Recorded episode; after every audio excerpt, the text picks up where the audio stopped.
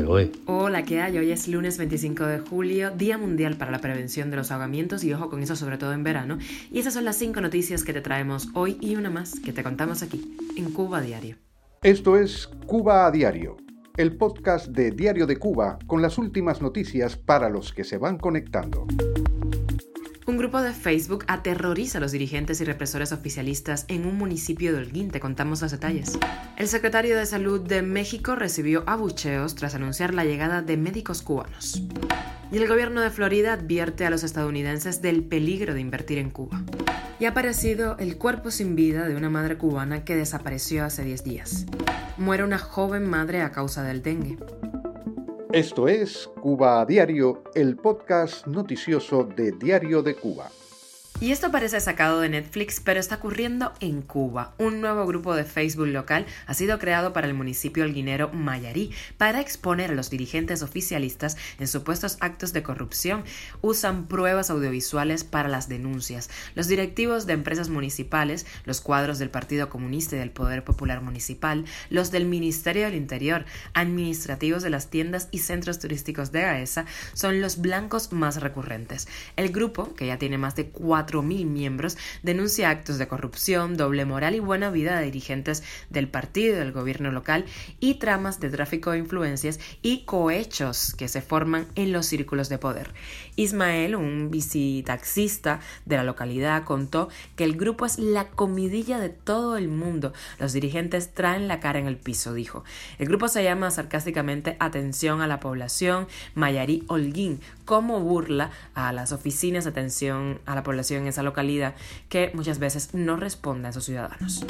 Y viajamos a México. El secretario de Salud de ese país, Jorge Alcocer Varela, recibió abucheos este sábado durante una visita de trabajo al estado de Nayarit, en donde anunció la contratación de 47 médicos cubanos. Vamos a escuchar el momento. Que ya fue planteada de contratar a médicos del extranjero para que se puedan cubrir estas plazas. Hoy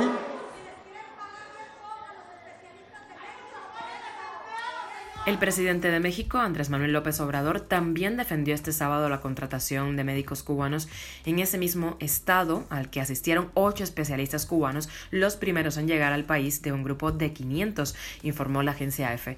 Ello mientras crecen las denuncias de doctores, enfermeras y otros especialistas de salud por las condiciones de esclavitud a la que son sometidos en las llamadas misiones internacionalistas. La violación de derechos humanos de estos profesionales han sido ampliamente documentadas por Prisoner Defenders, que ha obtenido desde el año 2019 hasta hoy más de 1.800 testimonios de víctimas que describen condiciones laborales de esclavitud moderna en misiones en 47 países entre el año 2002 y el 2022. Cuba a diario. Y el gobernador de Florida, Ron DeSantis, ordenó a su gobierno advertir a empresarios privados a no invertir en Cuba, pues caerían en la estafa del gobierno cubano y su llamamiento a invertir con particulares en el país. Así lo informó la agencia EFE. Subrayó que el gobierno cubano ha ideado un nuevo esquema que es pedir a los residentes de los Estados Unidos inversiones en el sector privado, pero en Cuba los ciudadanos no tienen derechos de propiedad y todas las empresas son estatales. Así que el dinero iría irrevocablemente al bolsillo del gobierno en Cuba, dijo.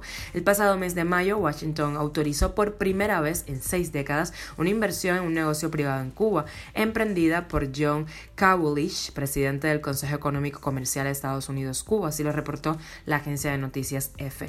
Kawulich contó que estuvo casi un año en contacto con funcionarios de la administración de Joe Biden, congresistas y senadores que presuntamente han ayudado a llevar a buen término esta operación. Hasta ahora, el embargo de Estados Unidos a Cuba, vigente desde el año 1960, impedía ese tipo de inversiones y según Kawulich es la primera vez que se aprueba este tipo de licencia desde esa fecha.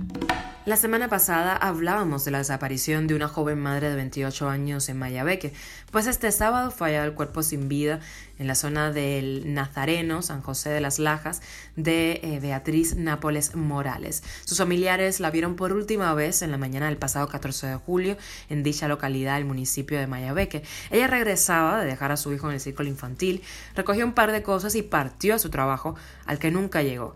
Nápoles Morales es la cuarta joven madre reportada como desaparecida en lo que va de este año. Cuba a diario. Y ha muerto una joven madre cubana de dengue. El activista y reportero independiente independiente Esteban Rodríguez lamentó en su perfil de Facebook el deceso de Yailén Mesa.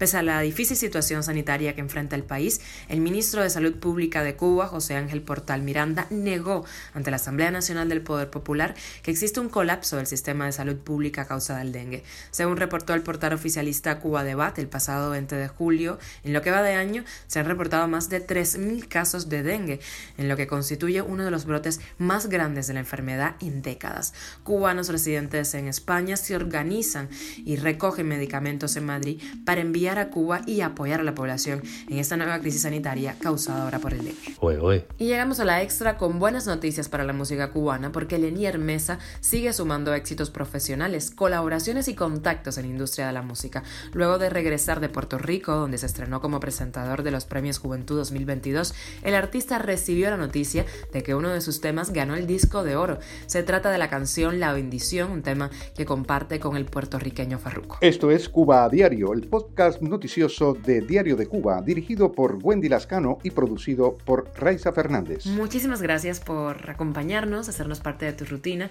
e invitarnos a tu hogar. Nos puedes escuchar de lunes a viernes en Spotify, SoundCloud, Apple Podcast y Google Podcast, Telegram y síguenos en nuestras redes sociales. Yo soy Wendy Lascano, te mando un beso enorme y que pases un feliz lunes.